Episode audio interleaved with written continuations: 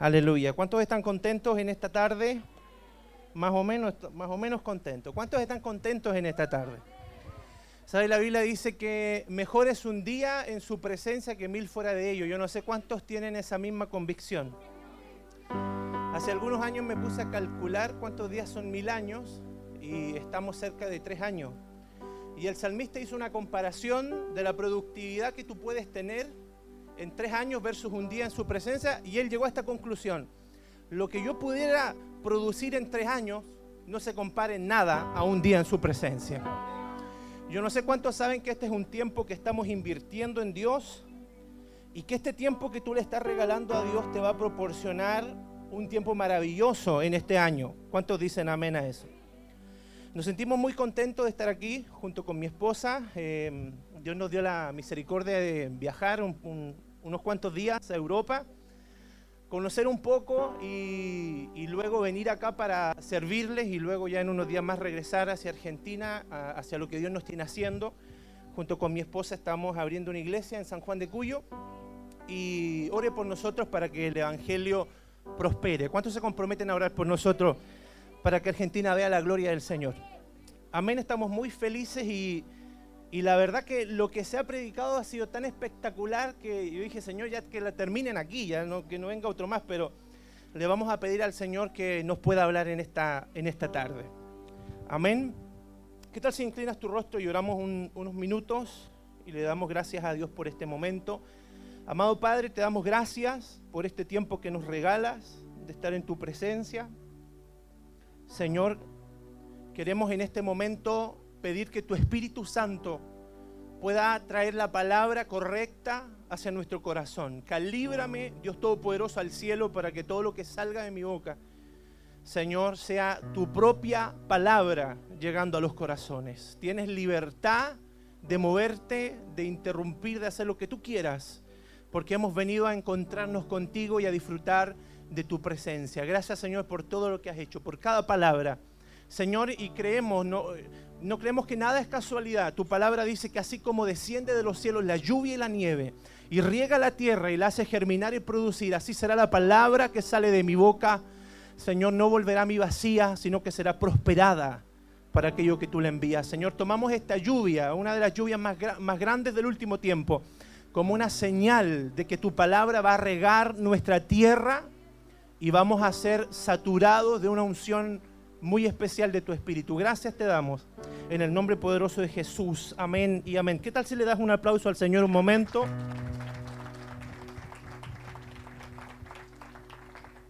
Aleluya. Quiero que por favor puedas abrir tu Biblia en Mateo capítulo 9, verso 35.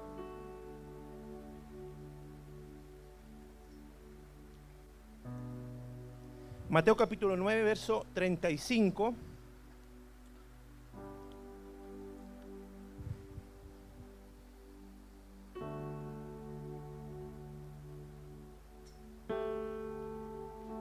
Mateo capítulo 9,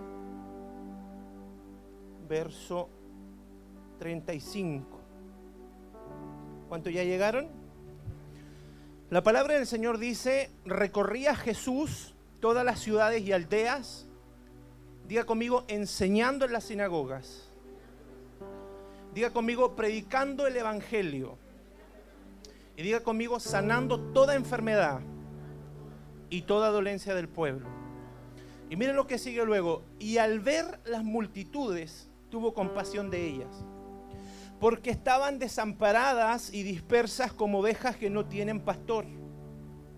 Entonces Jesús le dijo a sus discípulos, y hoy te dice esto a ti también, a la verdad la mies es mucha, mas los obreros son pocos. Rogad pues al Señor de la mies para que envíe obreros a su mies. Amén. Quiero a través de estos tres versículos poder traspasarte algo del corazón de Dios a tu corazón. Hemos estado siendo desafiados a ser personas influyentes que toman o retoman su identidad. Dios nos ha estado desafiando, ¿verdad?, a romper nuestras máscaras, eh, a entrar confiadamente, a entender de que no necesitamos ser perfectos para que Dios nos use, sino simplemente estar disponible y Dios hará el resto. Pero hay otra cosa que es muy importante entender cuando nosotros hablamos acerca de nuestra identidad. Cuando tú tienes clara tu identidad, no solamente hay cosas que se van a solucionar en tu autoestima personal. De hecho, no es raro para ninguno de nosotros, por ejemplo, entender que si tuviste una mala relación con tu padre físico, probablemente te va a costar un, poco de trabajo conocer a Dios como padre. Porque la imagen que tienes de padre es lo que se te aparece cuando alguien te desafía a llamar a Dios como padre. Yo le voy a contar lo que me pasó hace muchos años cuando estaba ahí con la mitad de la pata adentro y la mitad de la pata afuera. Tuve una experiencia, más bien con las dos patas afuera, más que con las dos afuera. Pero me ocurrió algo que, que siempre me dejó marcando ocupado porque cierta noche yo sentí como, como si hubiesen espíritus que vinieran a atormentarme. Por supuesto, ellos tenían toda la autoridad en mí, porque yo estaba haciendo un montón de tonterías en aquel entonces. Pero cuando comienzo a ser atormentado, lo lógico de cualquier cristiano es clamar a Dios, ¿verdad? Y yo comencé a orar dentro de mí, en una experiencia espiritual. Yo decía, Señor, Señor, ayúdame, Señor, Señor, hasta que de pronto, desde lo más profundo de mí, algo gritó, Padre, para que despertara.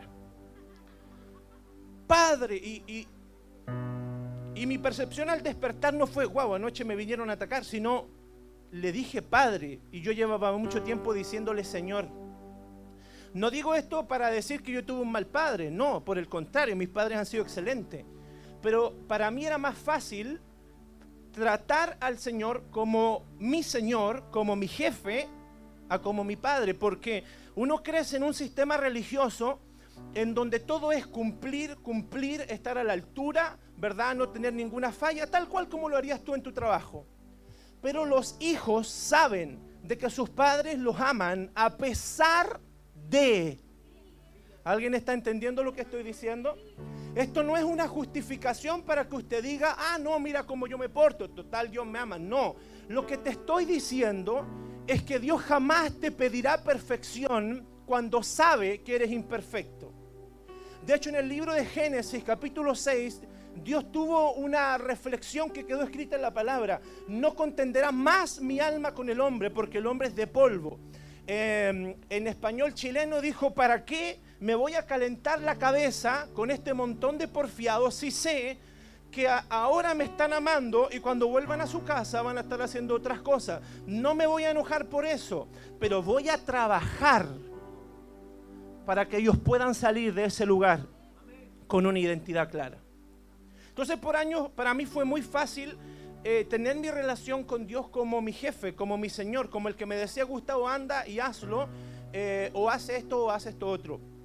Pero cuando comencé, me recuerdo muy bien, cierto día leyendo la Biblia, llegué a esa, escritura que dice que Dios no me ha dado espíritu de orfandad, sino de adopción por el cual podamos clamar a Padre.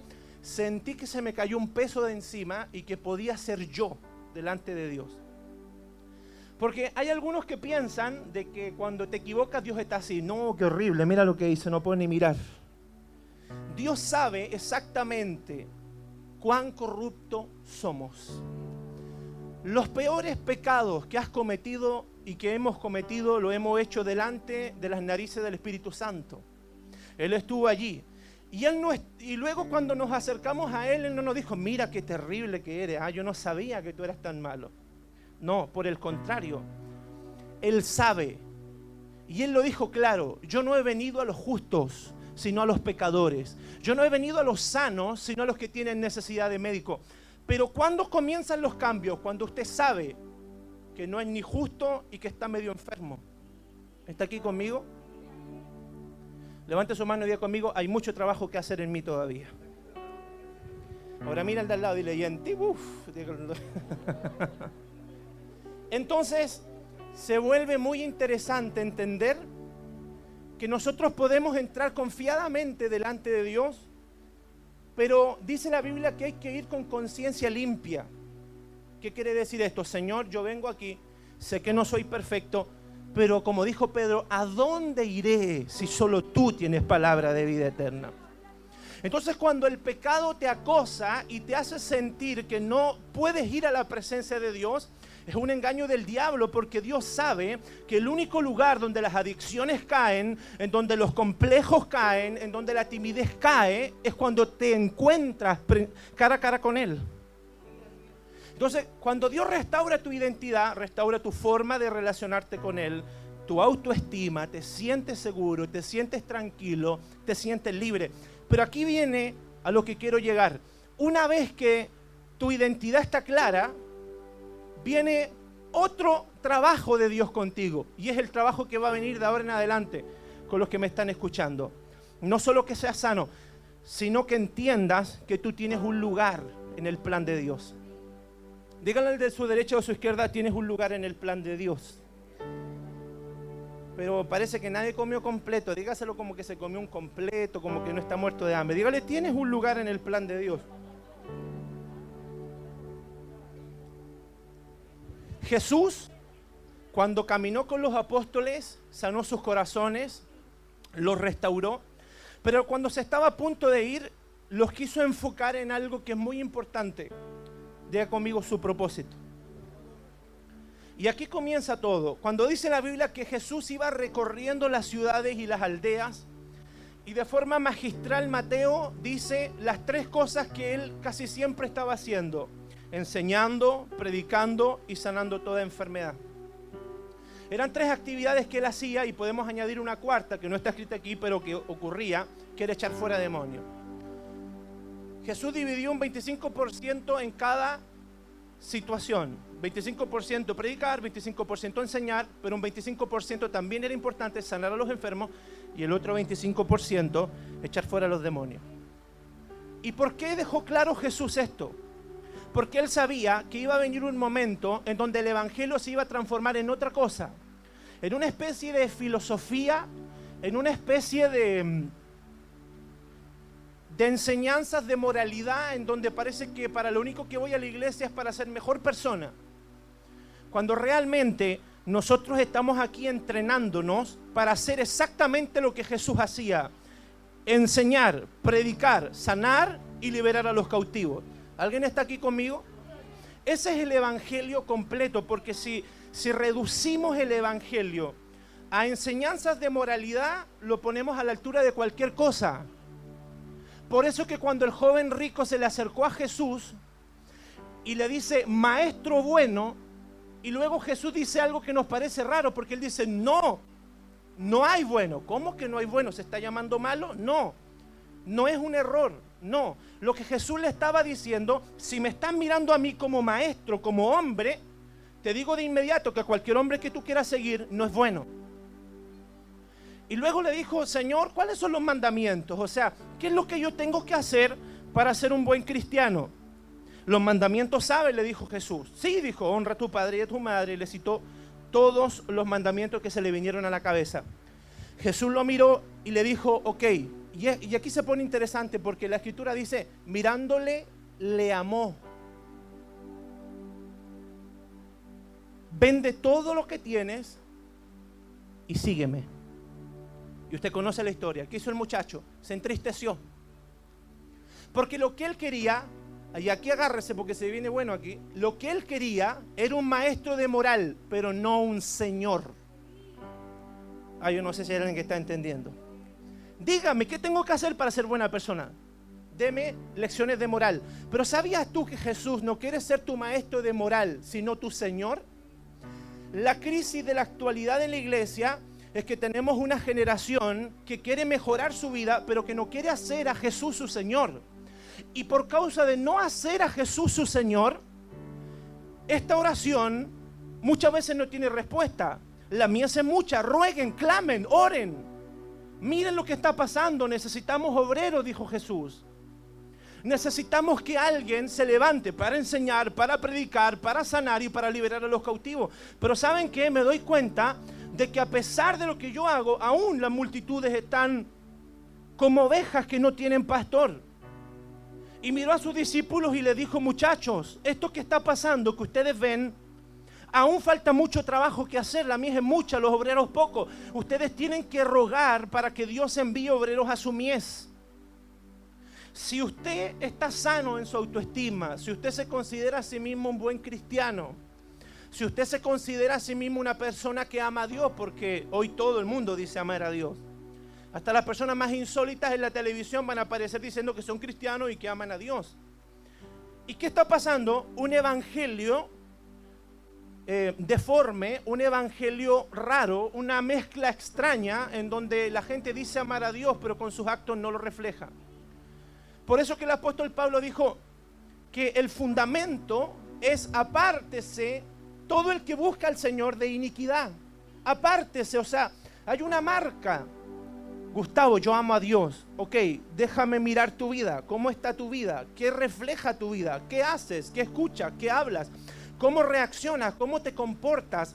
¿Guardas rencor? ¿Qué, no sé si me estoy dando a entender. No podemos vivir un evangelio basado en que yo siento, en que yo parece que amo. No, no, no. Jesús dijo, si me amas, guarda mi palabra. Punto final. Porque usted se puede desgastar la suela saltando, romper la garganta gritando, pero si en su vida no hay obediencia, entonces lo que usted tiene es entusiasmo, pero no un genuino amor por Dios. Díganle al lado, te están descubriendo. Porque cuando una persona tiene un encuentro con Dios, deja atrás su pasado. Yo nunca he podido entender esa gente que lleva años en la iglesia y tú los ves siempre igual y no hay cambios. Y creen que han tenido un encuentro con Dios. Pero cuando tú ves la Biblia, cada hombre que se encontró cara a cara con Jesús dejó su vida pasada llegó donde unos pescadores y le dijo, ven y sígueme, y dejando sus redes le siguieron. Llegó donde una prostituta y Jesús le dijo, ni yo te condeno, pero vete y no peque más, y no peco más. Llegó donde una mujer en un pozo y le dijo, cinco maridos has tenido, pero el que tienes no es, pero yo te voy a dar un agua que si te la doy no vas a tenerse jamás. Nunca más tuvo sed. De eso hablamos cuando hablamos de evangelio. No de este pseudo modernismo en donde la gente puede sentir amar a Dios, pero con sus acciones no lo demuestra. Eso no es el verdadero evangelio, amados. El evangelio tiene que ver con que Jesús sea tu Señor y no un profesor de moralidad. Usted no está aquí para ser mejor persona. Usted está aquí para ser transformado por Dios por medio de su espíritu. Porque yo puedo maquillar al, viejo hombre, pero la Biblia dice que el viejo hombre está muerto, está sepultado junto con Cristo y ahora hay un nuevo hombre que ha nacido. Ese nuevo hombre ama a Dios, ese nuevo hombre quiere hacer la voluntad de Dios. Entonces, si no naces de nuevo, difícilmente vas a anhelar agradar a Dios con tu vida. Entonces, cuando Jesús se da cuenta de que los apóstoles ya tenían ciertas cositas sanas en su corazón, los llevó al siguiente nivel. Muchachos, Ustedes han visto lo que yo hago, enseño, predico, sano, libero. Pero quiero que ahora saquen su mirada de ustedes mismos y miren lo que tienen al frente. Al ver las multitudes, tuvo compasión de ellos. Al ver las multitudes, tuvo compasión de las personas que tenía al frente. Y le dijo, muchachos, si ustedes han madurado y han crecido, van a tener que entender que ya nunca más van a vivir para ustedes mismos. Van a vivir para mí y para mi gloria. ¿Por qué? Porque cuando usted ama a Dios va a servir a Dios de forma irremediable. El que ama a Dios sirve a Dios. Pero usted puede servir a Dios sin amarlo. Usted puede barrer la iglesia sin amar a Dios. Pero usted nunca va a poder amar a Dios sin servirlo. El amor genuino por Dios te lanza al servicio, no importa lo que sea. No importa que usted cante como los dioses y lo tengan barriendo allá atrás. No, el amor por Dios te lanza allá y tú barres tranquilo y limpias las sillas tranquilo y haces lo que tengas que hacer tranquilo porque tú sabes que estás aquí no para mostrarte, sino para que nuestro Padre sea glorificado. Entonces lo primero que Jesús se dedicó a hacer con los, con los apóstoles es a enseñarles a predicar un evangelio de poder. No un evangelio de bla, bla, bla no un evangelio de cuatro pasos para ser rico. No un evangelio de cuando te sientas bien entonces sí, cuando te sientas mal entonces no. Jesús les enseñó que era fundamental entender que había un énfasis en que faltaban obreros, pero primero se los demostró. Así se hace, muchachos.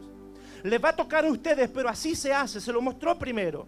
Enseñó, predicó, sanó a los enfermos, echó fuera a los demonios. ¿Por qué se lo demostró primero? Porque quería dejarles claro que, un evangelio que no tiene el poder de transformar la realidad de las personas no es el verdadero evangelio. ¿Está aquí? Un evangelio que no tiene poder de transformar a la gente no es el verdadero evangelio. No, es que mira, la generación de ahora, y ahí comenzamos nosotros, es que la generación de ahora está más dura, es que la generación de ahora no cree en nada, es que la generación de ahora no se concentra, es que la generación de ahora y un montón de argumentos, pero dice la palabra de Dios que no es con armas, no es con fuerza, no es con estrategias humanas, es con mi Santo Espíritu, ha dicho Jehová. Usted podrá ver cómo los más intelectuales son traspasados con la unción del Espíritu Santo cuando le cae la gloria de Dios. Usted se va a dar cuenta que los más ricos son tocados por la unción del Espíritu Santo. Usted se va a dar cuenta que los más pobres son tocados cuando la verdadera presencia de Dios está en un lugar. Por eso Jesús hizo un énfasis. Antes de decirle, muchachos, vayan y prediquen, primero dio una advertencia. No os mováis de Jerusalén hasta que haya venido sobre vosotros el Espíritu Santo. Y entonces, cuando venga la presencia de Dios, usted se va a poder mover y usted va a estar autorizado. ¿Está aquí? La pregunta del millón, en esos tres años y medio que pasaron con Jesús, ¿los apóstoles no tenían ya suficiente información como para seguir el ministerio? Claro, ellos veían lo que Jesús hacía, cómo oraba por los enfermos, cómo predicaba, cómo se comportaba con los religiosos. Ellos podían replicar fácilmente lo que Cristo hacía. Pero Jesús les dijo, muchachos, esto no es imitación. ¿Está aquí? Esto no es imitación. Lo que ustedes necesitan entender es que no es la fórmula la que, te da la, que te da la victoria. Es que no es el carisma ni la personalidad. Es que cuando ustedes reciban el poder de Dios, entonces desde ese momento serán testigos en Jerusalén, Judea, Samaria y hasta lo último de la tierra. Cristo se aseguró que antes que los apóstoles fueran enviados, primero tuviesen una experiencia real con el Espíritu Santo. Hace algunos años atrás, eh, Dios me permitió estar ministrando en Ecuador y por esas cosas de Dios, una agencia misionera se contactó con nosotros para ir a predicar entre ellos. Y tomándonos un café, la agencia misionera, em, los líderes me dicen, Gustavo, tenemos un gran problema con los misioneros actuales.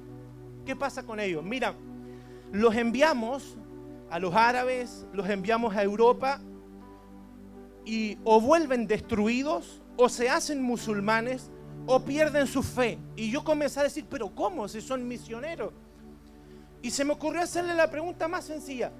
Esta gente que están enviando, ¿ustedes tienen la convicción de que son llenos del Espíritu Santo? Serán como río de agua viva que salta para vida eterna. Oiga, yo le dije, ¿ustedes están seguros de que ellos? No, me dijeron, lo que pasa es que, bueno, son teologías distintas, no sabemos cómo abordarlo. Pues bien, nadie puede salir de su Jerusalén hasta no tener un encuentro con el Espíritu Santo.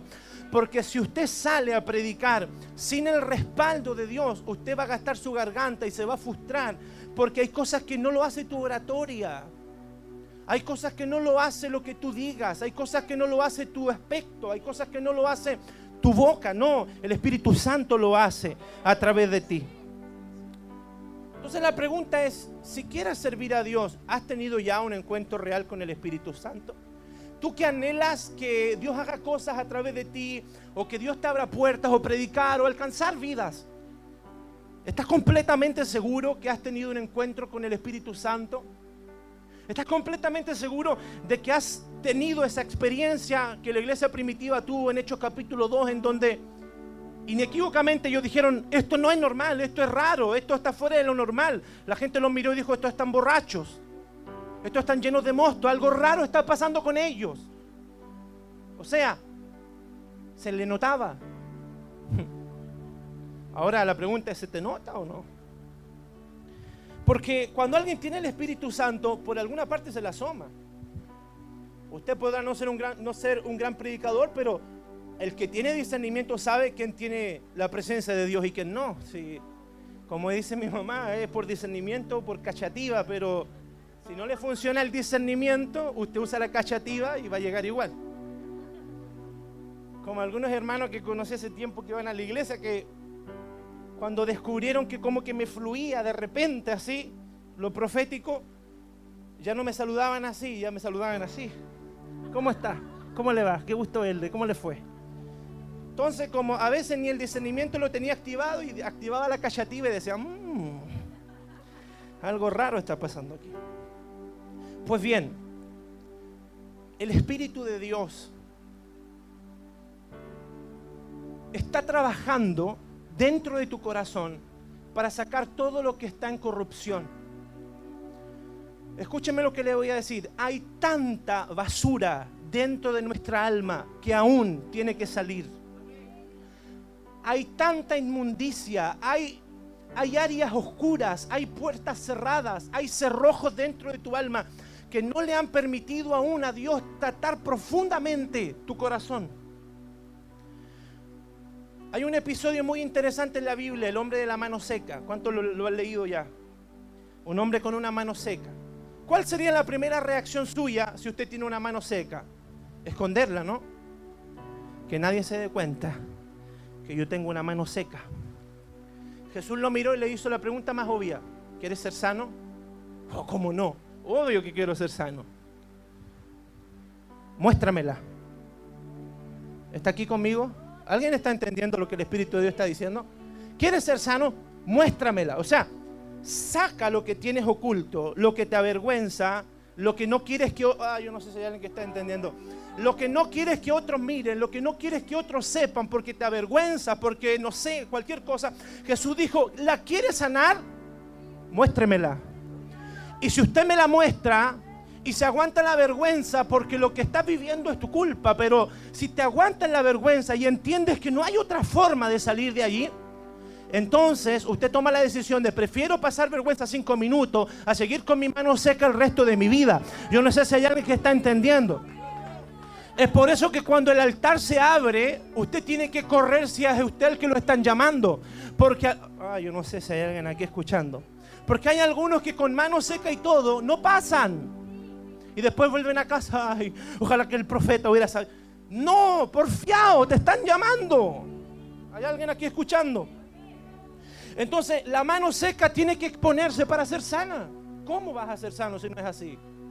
¿O usted cree que Jesús está en el cielo diciendo, uh, tenía la mano seca? Uh, qué terrible. No, al corazón contrito y humillado, jamás despreciarás tú, oh Dios. Pero el altivo lo miro de lejos. Oh, amado mío, yo prefiero de verdad venir acá adelante, llorar, exponerme, pero ser libre y ser sano para la gloria de Dios. A mantenerme por ahí atrás, tranquilo, que nadie sepa, ojalá que nadie sospeche. No, no, no, no. Ese es el engaño de Satanás con nosotros. Escóndete, estás desnudo. Tienes, tienes que tener vergüenza. Adán, Eva, pecaste, escóndete. Y cuando Jesús se les aparece en el huerto, ¿quién te dijo que estaba desnudo y por qué tienes vergüenza? Por eso Jesús terminó maldiciendo la higuera. Recuerde que con lo que se cubrieron fueron con hojas de higuera, que representan la religiosidad. ¿Qué hace la religiosidad? Me hace esconder mi pecado para parecer que todo está muy bien. ¿Está aquí conmigo? Pero ¿qué es lo que hace Jesús? Muestra la mano seca para que yo te sane. Entonces usted tiene dos decisiones que usted puede tomar hoy día. O se lleva la mano seca para la casa, o se saca las hojas de higuera, le dice, Señor, aquí estoy, algo tienes que hacer conmigo porque yo no quiero seguir igual. Escuchen, amados míos, estás en una etapa de tu vida en donde si determinas amar a Dios con todo tu corazón, le vas a entregar a Jesús los mejores años de tu vida tus 15, tus 20, tus 30, tus 40, no volverán. Y le digo por experiencia, no hay mejor cosa que entregarle tu juventud a Dios. Para algunos es una estupidez, para algunos es que estás perdiendo el tiempo, pero ellos no saben que lo que nosotros estábamos cantando es verdad, que no hay nada mejor, que no hay nada mejor que mi Dios. Entonces Jesús te ha sanado, Jesús te ha restaurado, pero Él te está diciendo, quiero que tomes el lugar que yo he diseñado que tomes. Quiero que me sirvas, quiero que entiendas que tienes un propósito. Cuando la presencia de Dios está en ti, el Espíritu de Dios nos transforma a la imagen de Cristo, pero te va a dar una autoridad, una capacidad sobrenatural para el propósito de Dios en tu vida. Y mire, esto es muy bueno. Muchos aquí, muchos aquí en su mente dicen, sí, pero eso que tú estás diciendo es para el que está atrás, para el que está adelante. Y para ti es fácil porque tú llevas años ya en esto y seguro que es muy fácil. No, no fue muy fácil. Lo que, lo que usted ve es la gracia de Dios. Pero para llegar a este punto hay que saltar varias barreras. Yo no soy, yo no sirvo. Un montón de veces el Espíritu Santo te va a permitir llegar a ese punto de yo no sirvo para que entiendas que lo que Él hace, lo hace Él y no tú. Porque si piensas que eres tú, entonces que se vaya Él, ¿para qué lo necesito? Pero escúchame, un día el apóstol Pablo escribiéndole a Timoteo, le dijo así, mire, segunda Timoteo 2.1, tú pues, hijo mío, esfuérzate en la gracia que es en Cristo Jesús. No le dijo todos, le dijo tú. Esto que te digo es para ti. Es singular, no es plural. Por eso es que hay gente que no se atreve a ir más allá, porque no han entendido el trato singular de Dios. Quiero algo contigo, contigo. ¿Está aquí conmigo? Porque Él sabe que hay muchos que se van a emocionar, pero que no, van a, que no va a pasar esta reunión de una simple emoción. Pero los que están señalados por Dios, Dios te dice, tú pues. Los demás si no lo hacen me da lo mismo, pero tú pues, tú pues, tú pues, tú pues, tú que estás atrás, tú que estás acá al frente, los que están ahí atrás, en la casa. Tú pues, hijo mío, esfuérzate en la gracia. Qué curiosa frase, porque asociamos que gracia no tiene nada que ver con yo haciendo cosas. Y aquí dice, esfuérzate en la gracia. ¿Verdad? ¿Cómo es eso? Si se supone que la gracia es que yo no hago nada y Dios lo hace todo. Eso es gracia, ¿verdad? Claro. Entonces, ¿cómo yo me voy a esforzar en la gracia? Lo que realmente el apóstol le está diciendo a Timoteo es, hay un poder disponible. Esfuérzate, es, es en Dunamos, es en castellano más actual, empodérate, apropiate de, alguien está aquí conmigo. Entonces lo leemos en el lenguaje del 60 y dice esfuérzate, pero si lo traemos al lenguaje de hoy, Pablo le estaba diciendo, tú pues, hijo mío, empodérate, apropiate de la gracia que Dios te ha dado para hacer el propósito que tú tienes. Levante su mano y diga conmigo, hay un poder disponible para alcanzar mi propósito. ¿Cuántos lo creen así? Hay un poder disponible. Entonces lo primero que Jesús enseñó, el Evangelio se trata del poder de Dios obrando a través de su iglesia. A través de ti, Dios puede hacer cosas formidables. Pero ¿qué es lo que Jesús necesita?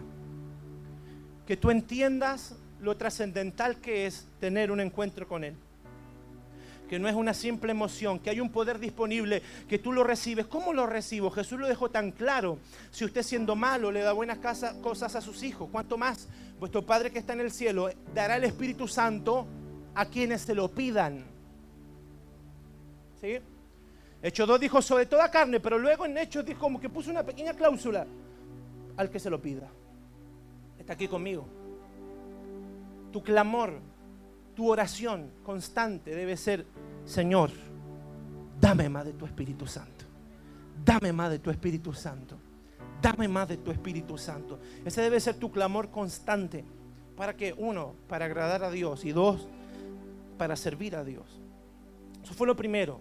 Jesús, se enfocó en que los apóstoles entendieran que no era un evangelio de teoría, que no era un evangelio de moralidad, sino un evangelio de poder. Un evangelio que cambia al drogadicto, la prostituta, al alcohólico, al tipo común, al tipo con más plata, al más pobre, al más indefenso, al más protegido. El evangelio lo cambia absolutamente todo. Me ha tocado estar predicando a la gente millonaria y a gente muy pobre y el efecto es el mismo, la presencia de Dios tocando sus corazones.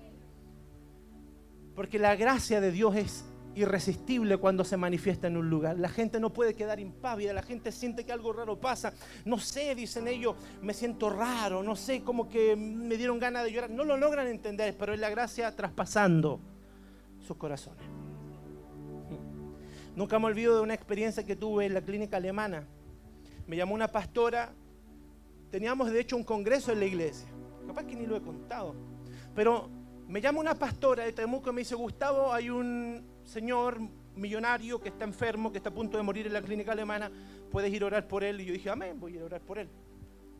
Ese señor era alemán, poco español sabía, pero a duras penas me logré comunicar con él en la clínica alemana, señor, soy Gustavo, qué sé yo. la pastora tanto me mandó a orar por usted, no sé si a usted le gustaría escuchar una palabra, qué sé yo, yo bien educadito, guardando todas las formas educadas que uno puede tener. El Señor, comenzamos a hablar luego de una charla larga, Dios me dio gracia y el mensaje tocó su corazón y le digo, bueno, es tiempo de recibir a Jesús como su Señor. Entonces yo le digo, bien evangélicamente, repita conmigo, Señor Jesús, Señor Jesús, te recibo en mi corazón. Pero lo chistoso era que hablaba más alemán que español, entonces fue una confesión de fe bien chancá, así como entre español y alemán. Finalmente el hombre recibe a Jesús en su corazón, lloró, etc. Estaba todo bien. Y aquí me dice algo, Gustavo, tengo que tomar una decisión. Los doctores dicen que hay un tratamiento que no me va a salvar, pero quizás me alargue un poco la vida, pero que si me lo hago me puedo morir. Y el otro es no hacerlo y muero igual. ¿Qué hago? Dime tú. Entonces, cuando te dan a ti el decidir algo tan importante, tienes que clamar al Dios del cielo, porque usted no puede venir aquí así, a ver, ¿dónde está el viento? No, usted tiene que tener un discernimiento. Entonces yo simplemente le di la respuesta más lógica que encontré. Bueno, yo no puedo decidir esto por usted. Usted tome la decisión que más paz le dé y punto. Porque Dios no es Dios de confusión, sino Dios de paz. Lo que le dé paz, elíjalo y se acabó. Eso se llama consejería número uno. Eh, para salir de cualquier cosa difícil, usted acuérdese de este consejo. Lo que te da paz, anótelo ahí para cuando predique. Entonces, eh, yo me vuelvo a casa, y un par de días después me llaman. El Señor quiere hablar contigo y que no saca palabra y que no hay forma de hablar y que no habla, no habla, no habla y que lo único que dijo es que quiere hablar contigo. Bueno, fui a hablar con él, hola, ¿cómo está? Y el Señor se larga a llorar. Me dice, ¿sabes? Me pasó algo muy loco, me dice. Cuando usted oró por mí y yo recibí a Jesús en mi corazón, usted se fue yo me quedé dormido. Y entre dormido, me, dijo él, abrí los ojos y a los pies de la cama había un león gigante. Dijo una cosa, un león dijo gigante. Y ese león, me contó este señor alemán, me agarró de acá del pescuezo como toman los leones a los leoncillos y empezó a correr conmigo hacia una montaña, me contaba el señor. Y de pronto dijo, había como un barranco y este león saltaba conmigo ese barranco. Cuando yo miraba hacia abajo, veía gente que se quemaba y gente que gritaba y pedía auxilio. Y yo espantado por eso, el león salta conmigo, me lleva a lo más alto de la cima. Y cuando llego arriba, me comienza a lamer el cuerpo de arriba abajo, ese león gigante, y me dijo, hoy eres salvo y hoy eres sano. ¿Qué pasó conmigo, pastor? Lo que pasó. Usted está sano y usted está salvo. ¿Cómo va a ser? Llamaron a los doctores.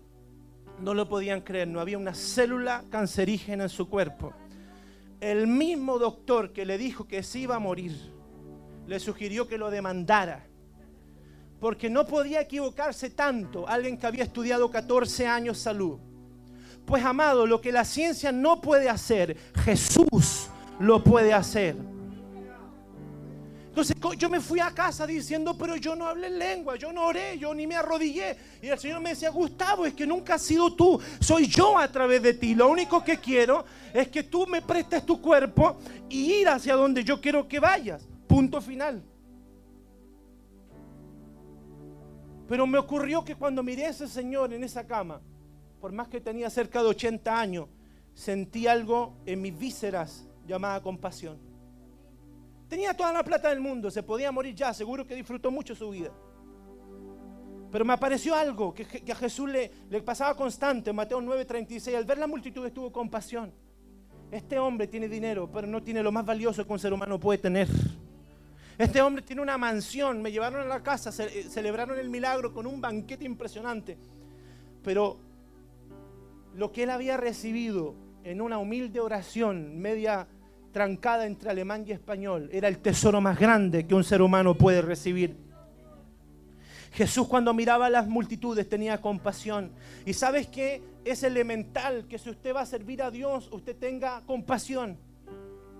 Compasión significa ser movido a las entrañas, ser movido a misericordia, compadecerse o anhelar algo para alguien con gran compasión si no se te mueven las vísceras al ver a tu familia perdida, a tu amigo desesperado, a tu casa porque somos máquina de queja, es que todo está mal, el que está ahí está mal, pero la diferencia lo hace los que entienden que está mal, pero alguien que se le mueve las vísceras por dentro, yo necesito hacer algo en este lugar.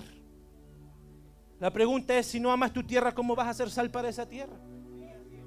O sea, yo no estoy diciendo que Chile es la gran maravilla, pero aquí Dios te plantó, aquí Dios te hizo nacer. Ama tu tierra porque el que ama su tierra la va a sanar. El que ama su tierra la va a servir.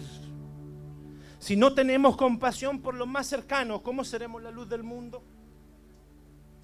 O, sea, si no somos capaces de predicar en nuestro Jerusalén, ¿cómo vamos a ir a Judea, a Samaria y hasta lo último de la tierra si en Jerusalén damos vuelta la cara ni para saludar? No podemos servir de corazón lo que no amamos. Y por eso mucha gente no sirve a Dios. Porque no lo ama con toda su mente, ni con toda su fuerza, ni con toda su alma, ni con todo su corazón. Pero cuando tú decides amar a Dios con todo, lo vas a servir sin reservas. Porque tú no puedes servir de corazón lo que tú no amas. Entonces lo primero, Jesús le dijo, muchachos, el Evangelio es un Evangelio de poder y de transformación. Lo segundo es, esto no va a fluir si usted no tiene compasión por la gente. Esto no le va a fluir si ustedes no miran a la gente no como número para llenar iglesias. Porque eso es un virus que ataca cualquier iglesia. Todo desesperado por los números. Queremos crecer, queremos poner fotos lindas en Facebook.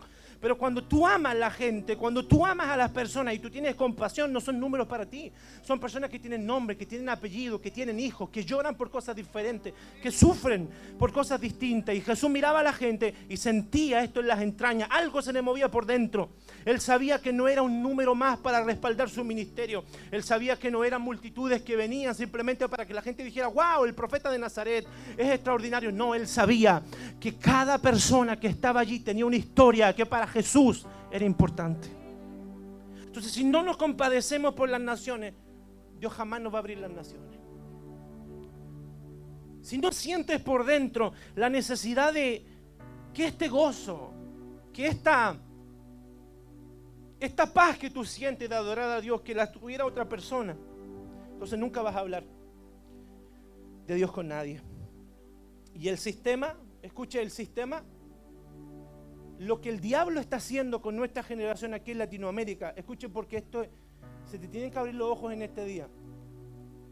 Lo que el espíritu del anticristo está haciendo en Latinoamérica es llevarnos a tener una fe privada, cada vez más privada, cada vez más privada, al punto que es tan privada que no se la comento a nadie.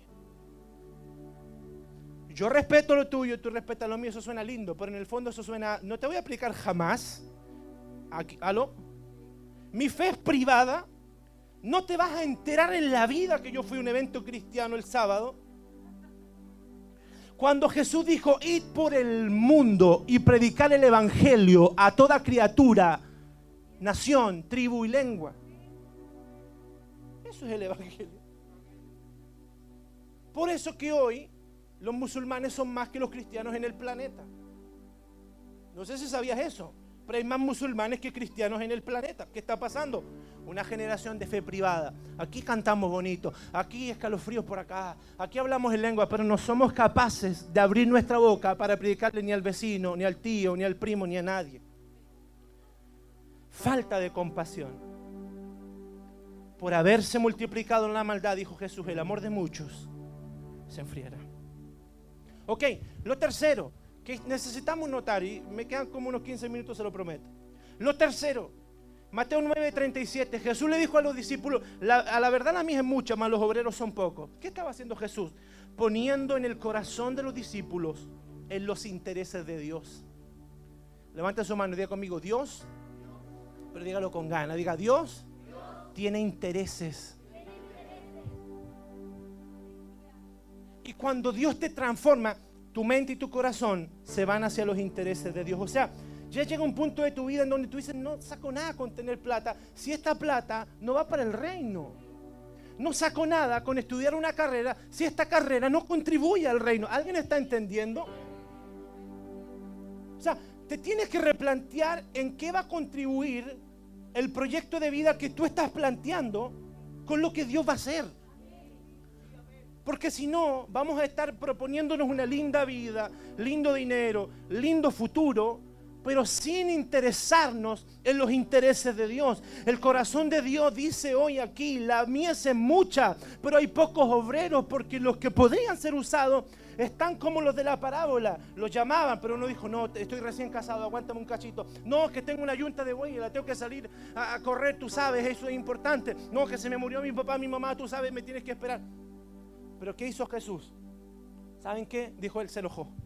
Llamen a los que parece que no son. Llamen a los que están en la plaza. Llamen a los que nadie pesca. Llamen a los que nadie quiere. Por eso te quiero decir que aunque hay mucha gente que podría ser lo mejor que yo y que tú, bendito sea Dios que miró a los que estábamos por allá, a los que nadie pensó que podía Dios hacer algo. Y te quiero decir a ti en el nombre de Jesús, puede que no parezcas que sea, puede que la gente al mirarte diga, este no sirve, este no tiene labia, este no tiene el don de la palabra, este es feo, este es chico, este es grande, este no sabe, este no terminó la escuela.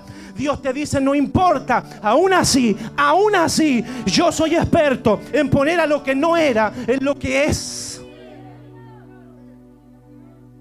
Dios es experto entre, los que se sienten geniales, mandarlos para el último y los que estaban atrás mandarlos para las primeras filas. Por eso Jesús dijo, cuando vayas a un lugar importante, no se sienta adelante, siéntese atrás, porque va a venir alguien más importante que tú y te va a mandar para atrás. Pero cuando es Dios quien te saca de atrás para adelante, la gente no puede no notarlo. Porque el que estaba atrás era el que no importaba y de pronto Dios lo llama y le dice, los que estaban adelante no querían, estaban tan tranquilos, estaban estudiando tantas cosas, tenían tantos proyectos de vida. Los que estaban atrás, mándelos para adelante. Entonces, si usted se ha sentido atrás, yo te vengo a profetizar que viene el día donde Dios te va a pasar para adelante. Que viene el día en donde Dios te va a mirar y va a decir, yo sé que nadie cree en ti, pero yo apuesto todas mis fichas a que tú vas a ser el caballo ganador de este tiempo. Está aquí conmigo. Cristo estaba poniendo el corazón de los discípulos en los intereses de Dios. ¿Cuán apasionado estás por los intereses de Dios? ¿Vibra tu corazón por los intereses de Dios? Ha llegado al punto de decir, yo siento que mi vida no tiene sentido si yo no voy a servir a Dios. Ha llegado ya al punto en tu vida en donde dices, mira, ya tengo 40, 50, 60, 70, pero no concibo que mis últimos años sean solo para ganar plata, solo para estudiar y para subir lindas fotos. No. Cuando una persona ha puesto su corazón en los intereses de Dios, sabe que no hay nada mejor que servir a Jesús que no hay nada mejor, que quizás llegas cansado y todo, pero es un cansancio diferente, es un cansancio de saber que estás haciendo la voluntad de Dios. Está difícil hoy soltar nuestros sueños para seguir los sueños de Dios. Parece que ya se terminó esa generación.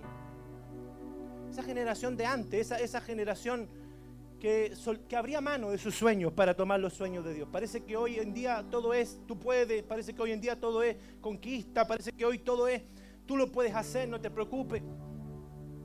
Pero lo que hoy hay en las naciones de Dios fue porque hubo gente que abrió mano de sus sueños y porque dijo, Señor, que se haga tu voluntad y no la mía. Señor, yo podría ganar dinero, podría hacer muchas cosas, pero si tú quieres otro plan, hágase tu voluntad y no la mía.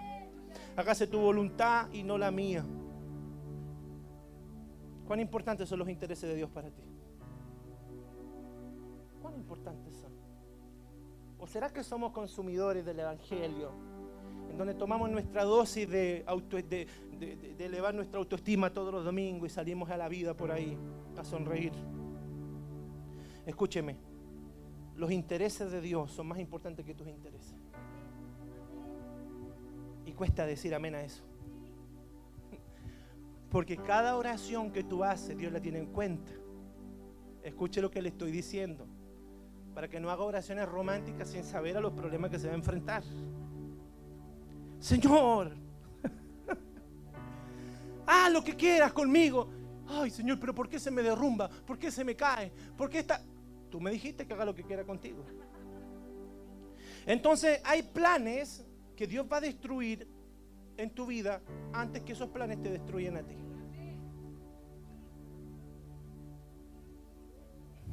Señor, haz tu voluntad, haz tu voluntad y, de cuando Dios hace su voluntad estamos ahí como niños malcriados, pero Señor, como la burra de Balaam, todos estos años te he servido, Señor, y mira cómo me trata. Burra de Balaam, sal fuera en el nombre de Jesús. El espíritu de burra de Balaam que hay que sacar fuera. Pero Jesús le estaba diciendo a los apóstoles, muchachos, yo sé Pedro, por ejemplo, que tú eres un excelente pescador. Y sé que podrías estar ganando una montonera de plata ahí con tus amigos Juan, Jacobo, con Natanael por allá lejos, podrías estar también ganando plata. Pero el plan que tengo contigo demanda que, sueltes tu barco, que lo hundas, que dejes tus redes. Por eso el apóstol habló de forma singular. Tú, no todos. Porque hay un precio que no todos quieren pagar. Pero Dios está levantando una generación hoy en día que está dispuesta a ser impopular, que está dispuesta a abrir mano de su sueño. Que, yo no sé si hay alguien aquí de esa generación. Es que esto no es fácil cuando tenemos nuestro corazón lleno de proyectos lindos, lleno de, cosas que nos benefician solo a nosotros. Por eso Jesús terminó diciendo lo cuarto y lo último, se tiene que levantar un clamor por los obreros. Tienen que orar mucho, porque la generación de hoy solo quiere crecer, comer, avanzar ellos, pero no tienen su corazón en los intereses de Dios. Por eso Cristo dijo que era tan importante y creo que es un clamor que todas nuestras iglesias deben tener. No importa donde usted sea, clame por obreros. Porque hay un clamor que usted va a levantar que va a despertar el corazón de alguien. Es como cuando en el libro de Nehemías y de Edras y dice, y Jehová despertó el espíritu de Zorobabel. Y Jehová despertó a Edra. Y Jehová despertó. Yo siento que eso va a ocurrir hoy con alguien. Jehová despertó. Jehová despertó algo dentro del corazón. Antes que los obreros se manifestaran, primero tenía que venir un mover de oración. La oración es un medio por el cual el corazón de muchos es despertado a su propósito. Soy el producto de la oración de alguien. Tú eres producto de la oración de alguien. Lo que ha ocurrido contigo, alguien, alguien pagó el precio y oró, clamó, ayunó por ti. Usted ni lo sabe. Yo recuerdo cuando regresé, tenía un compañero de colegio que me lo encontré por ahí en algún lugar años después. Y me decía, Gustavo, qué lindo lo que Dios está haciendo. Tú no sabías, pero mientras tú nos hacías bullying a todos nosotros, nosotros que éramos cinco evangélicos del curso, estábamos orando por ti. Mi corazón se partió en siete mil pedazos. Porque me di cuenta de que ellos, mientras yo me burlaba y yo me reía y los hacía sentir mal, ellos en vez de criticarme y hacer lo mismo. Ellos decían, este no tiene idea lo que hace. Nuestra lucha no es contra carne ni sangre. Él está equivocado, pero ¿sabes qué? Vamos a orar porque la oración lo va a despertar. La oración lo va a despertar y la oración de ellos, la oración de muchos de los que están aquí me despertó. Tu oración puede hacer lo mismo. Por eso tenemos que orar. La oración es la sala de parto del propósito. Diga conmigo la oración. En la sala de parto del propósito.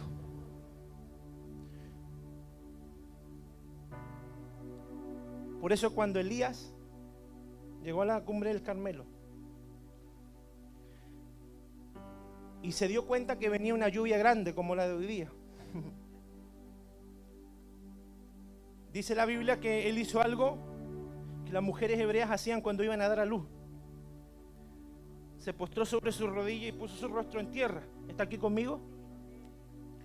Esa posición que él hizo era la posición que se usaba y que las parteras usaban para que las mujeres hebreas dieran a luz.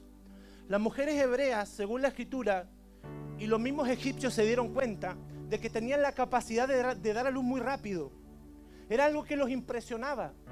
De hecho, en los 400 años que ellos estuvieron esclavos, tuvieron más hijos que los propios egipcios que no estaban esclavos.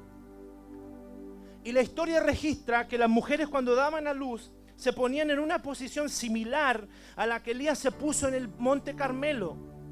¿Qué estaba haciendo Elías? Proféticamente estaba diciendo, mi oración es como un parto que va a traer respuesta del cielo para mi nación. Yo estoy aquí de rodilla como lo harían las mujeres hebreas, dando a luz porque sé que de la misma forma que Dios les ayuda a ellas a traer a la luz algo que no se ve, de la misma forma mi oración va a traer a la luz algo que no se ve. ¿Alguien está escuchando? Siete veces se puso así. Porque hay oraciones que no son inmediatas. Hoy me gustaría tener una aplicación o una, o una, una píldora que tú te la tomes y todas tus oraciones sean contestadas rápidamente. Pero no. Algunas oraciones serán contestadas rápidas, otras te llevarán años. ¿Por qué? ¿Por qué Dios se demora tanto a veces en contestar cosas que son tan valiosas? Porque Dios quiere ver cuán interesado estás en que ocurra lo que estás pidiendo. Porque oraciones de cinco minutos tenemos todas. Pero cuando tú estás en un clamor dos años, tres años, es porque te importa. Y te vengo a decir algo de parte de Dios. Se va a dar a luz lo que has estado orando por mucho tiempo. Alguien tiene que emocionarse y gritar o hacer alguna cosa. Dios va a traer a la luz lo que otros piensan que no está y lo que tú no puedes ver. La oración es la sala de parto del propósito. Usted se mete a orar y sale distinto, sale diferente. El que se mete em, confundido sale con dirección. El que se mete desanimado sale animado. El que se mete desorientado sale con dirección. El que se mete sin entender nada comienza a entenderlo todo. Porque, amado, la oración no es simplemente que yo hablo con Dios. No, la oración te calibra. La oración te abre la perspectiva de Dios. La oración te muestra lo que hay en el corazón de Dios para tu vida. Por eso que hay cosas que no las vas a entender hasta que te metas a orar profundo en este día. Terminando, tenemos que analizar dónde está nuestro corazón. ¿Persiguiendo qué está tu corazón? Está aquí. ¿Qué cosa está persiguiendo tu corazón? ¿Hacia qué te estás proyectando en los próximos 3, 4, 5, 10 años? Ahora, es válido que quieras tener planes. Claro que sí. Tienes que tenerlo. Pero la pregunta es, ¿en qué lugar está Dios dentro de tus planes?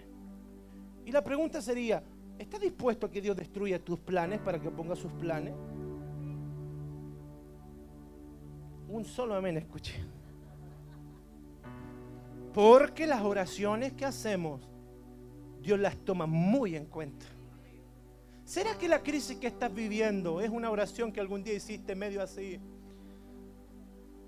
¿Será que esa ruptura, será que esa crisis económica, será que esa situación que viviste sea producto de algo que tú mismo le dijiste a Dios, Señor, ayúdame, Señor, transfórmame? pues bien, Dios sabe cómo hacerlo. Los intereses de Dios tienen que ser más importantes que tus intereses. Y Jesús dio la clave. En el libro de Mateo capítulo 6. Poner primeramente tu mirada en el reino de los cielos y todo lo demás, todo, escúchame, todo en español, en griego, en arameo, es todo. Todo lo demás vendrá por añadidura. ¿Qué está diciendo? ¿Quieres un buen vivir? Te lo voy a dar, no tengo problema. ¿Cómo no? Si te di lo más grande que hay en el cielo, te di a Jesús, ¿cómo no te voy a dar un buen vivir? Halo. ¿Qué es más importante? ¿Qué es más grande? ¿Jesús o un buen vivir? Jesús. Fue lo que dice en el libro de Romanos. Si Él ya nos dio lo más grande, ¿cómo no nos dará con Él todas las cosas? Ya está. Te dieron lo más grande, ¿cómo no te van a dar lo más pequeño? El problema está en cuando ponemos las cosas en, en desorden. Lo más pequeño lo ponemos como fundamental y lo que nos trae lo demás lo sacamos afuera. No, escúcheme. Todo, la bendición que va a venir, va a ser por causa de usted poner a Dios primero. Escuche lo que le estoy diciendo usted va a experimentar la bendición de Dios, las puertas abiertas cuando usted ponga a Dios primero. No sé si hay alguien que está escuchando lo que, lo que estoy diciendo. Porque usted va a servir a Dios y el Dios de los cielos retribuye. Él es galardonador de los que le buscan. Es decir, que dice, que dice en el libro de Proverbios, los leones tienen hambre y los leoncillos también, pero el que busca a Jehová no tendrá falta de ningún bien. O sea, ¿cómo es el asunto? Busco al Señor y el Señor provee todo lo necesario. Lo pongo al primero y Él concede las peticiones de tu corazón. Es extraordinario, es que si tú supieras, es que si realmente lo entendieras, te darías cuenta que lo único que hay que hacer es poner a Dios primero y buscarlo con todo el corazón y lo demás va a aparecer. La beca se va a abrir, el esposo tuyo que estás buscando va a llegar, la esposa, dígame los solteros, va a llegar. Los viajes, todo lo, que, todo lo que hay en tu corazón va a llegar. ¿Cuándo? Cuando ponga a Dios primero. Tú pones a Dios primero. Tú pones a Dios primero y Él concederá. Deleítate a sí mismo en Jehová y Él concederá las peticiones de tu corazón amado. La gente dice, ah, pero ¿cómo? ¿Tú de dónde venís? ¿Y cómo lo lograste con la plata los diezmos? ¿Te fuiste para allá, para Europa? No, no entienden. Pusimos a Dios primero. Si usted supiera que casi sin plata fuimos para allá y recorrimos cuatro países pones a Dios primero. Y Dios también actúa en la fidelidad, todo. La primera vez que fui a Brasil a predicar no conocí ni el Cristo Redentor, ni Copacabana, ni nada. Veía la playa así pasar. Le tiraba besitos al Cristo Redentor y me fui. No fui a la playa. Y después yo me sentía, ¿sabe cómo? Cuando oraba, como, como alegándole al Señor. Pero Señor, a ver, espérate un poquito, a ver, espérate un poquito. Yo vengo aquí me esfuerzo, oro, etc. Y los, anfitriones se olvidan de que soy de otro país y ni una vuelta a la plaza me sacan a dar. Bueno, el Señor me dijo, pues usted no vino de vacaciones, Señor. No se lo olvide.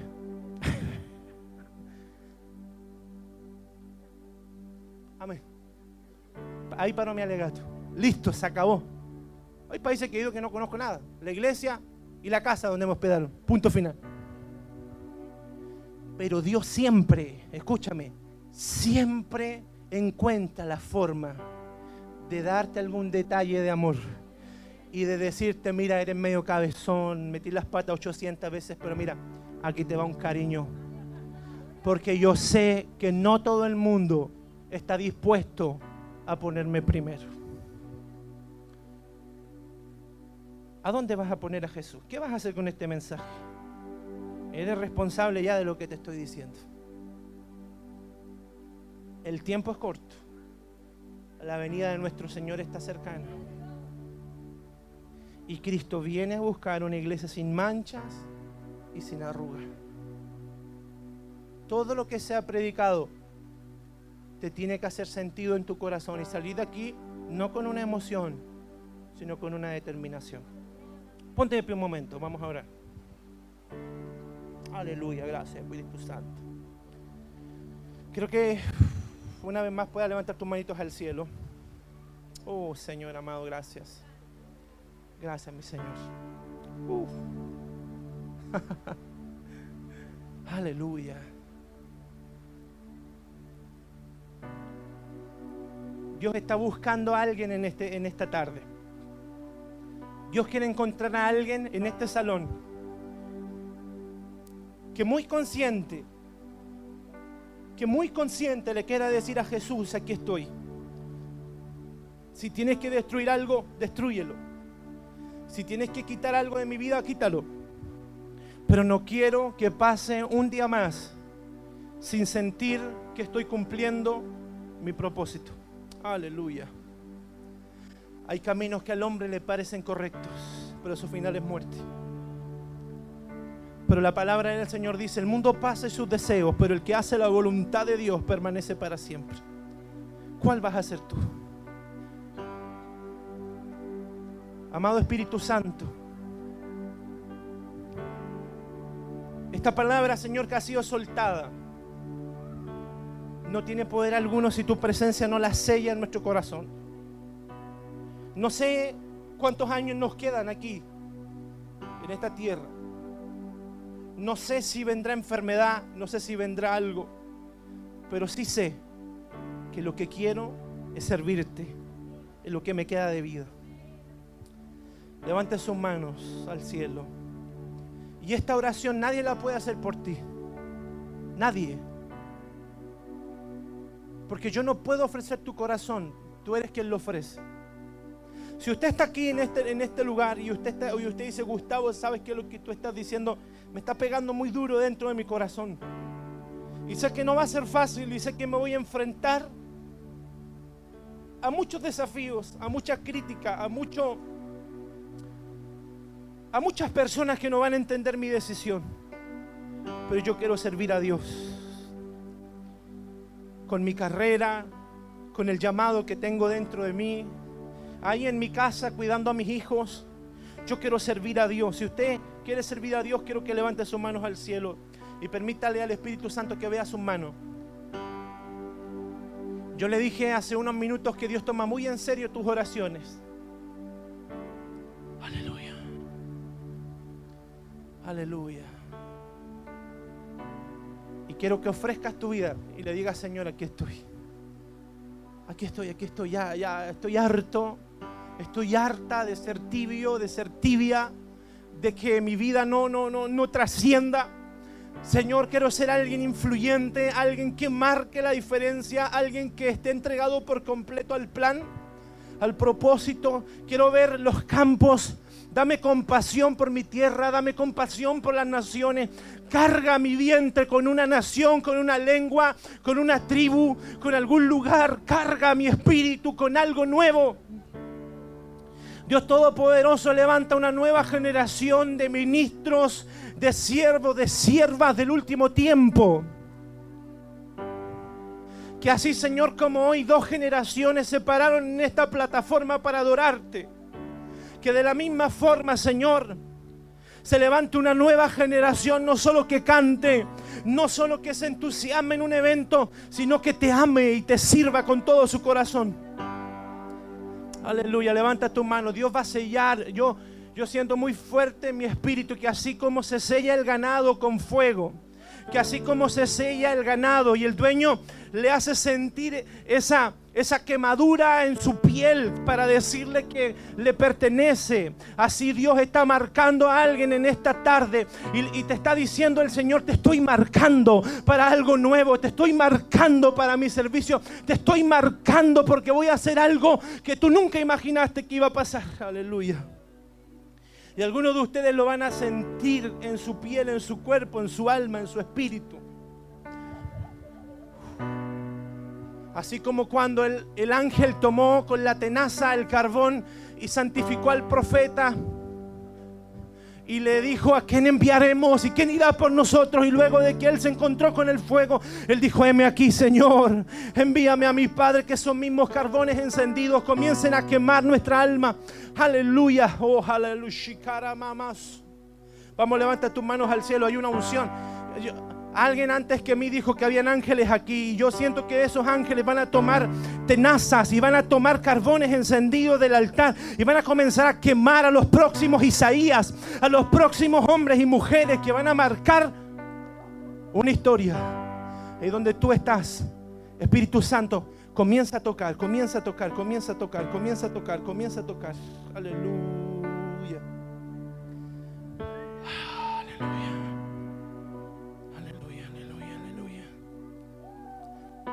Comienza a tocar, Espíritu Santo, comienza a tocar.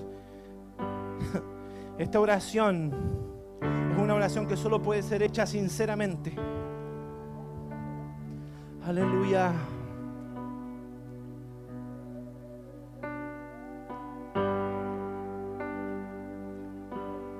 Deja que el Espíritu te toque, deja que te marque, no importa.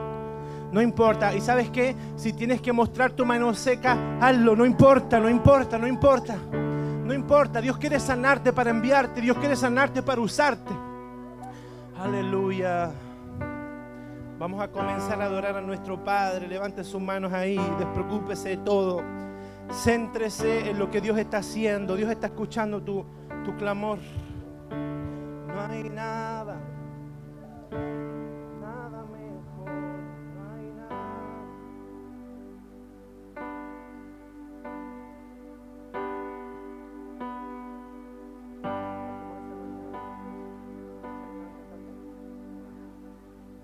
Quiero que ahí levantes tus manos, comiences a entrégate un, mo- un momento al Espíritu Santo. Aleluya.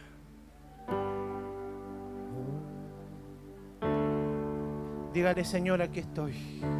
Mejor no hay nada, nada mejor no hay nada, nada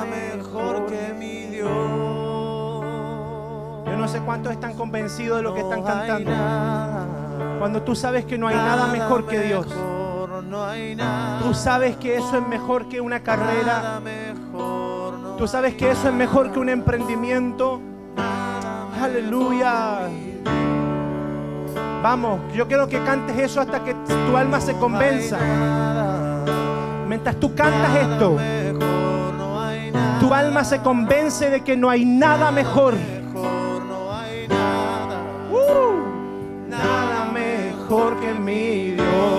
Yo quiero que sueltes esta canción, pero bien de adentro, bien de adentro.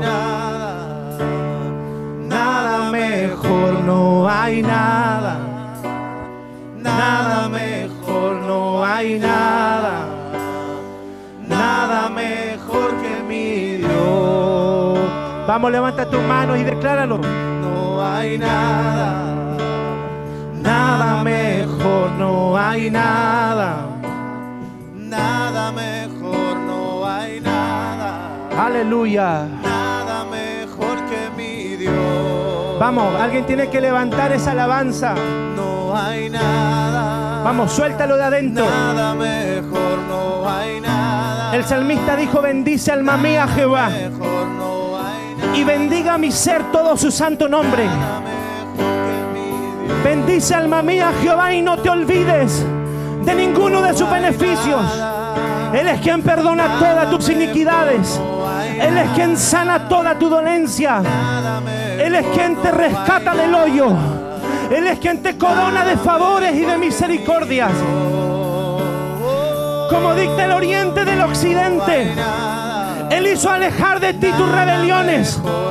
Y como un padre se compadece de sus hijos, así Jehová se ha compadecido de mí. Oh, alguien tiene que adorar. No olvides ninguno de sus beneficios. Vamos, No hay nada. vamos. Nada mejor, no hay nada. Oh, rama, soca la marea. No hay nada. Fuego del Espíritu Santo. Nada mejor. Va a comenzar a quemar a alguien hoy. Uh, oh, rama, airu, socará. Hay un fuego que quema a alguien. Vamos, no te resistas, entrégate a esto. Entrégate, entrégate. Porque lo que no puede hacer un sermón de una hora, lo puede hacer el toque del Espíritu Santo. Oh, rama, oh, socarama. Padre, todo lo que tiene que ser tocado, todo lo que tiene que ser quemado, hoy sea lleno, lleno. Uh, sharama, oh. Uh, oh. No hay nada, nada mejor, no hay nada. Oh, Nada mejor. uh, No hay nada.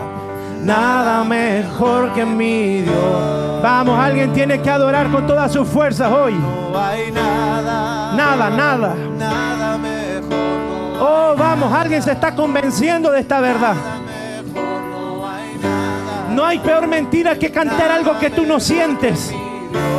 Si tú realmente sabes que no hay nada mejor, tienes que cantar esto, pero desde tu vientre. ¿Cuántos saben que no hay nada mejor? El que sepa que no hay nada mejor, que levante sus manos y cante. ¡Uh! Oh, usted que ha probado la droga, usted que ha probado el alcohol, usted que ha probado las mujeres y los hombres, usted que ha probado lo más sucio, usted que ha probado a Dios, usted sabe que no hay nada, no hay nada. Por eso David dijo, tus amores son mejores que el vino. Oh, arrabajazo, caramana. Oh, aleluya. Los placeres de la vida te duran cinco segundos, diez minutos, pero no hay nada mejor que mi Dios. No hay nada, nada mejor, no hay nada.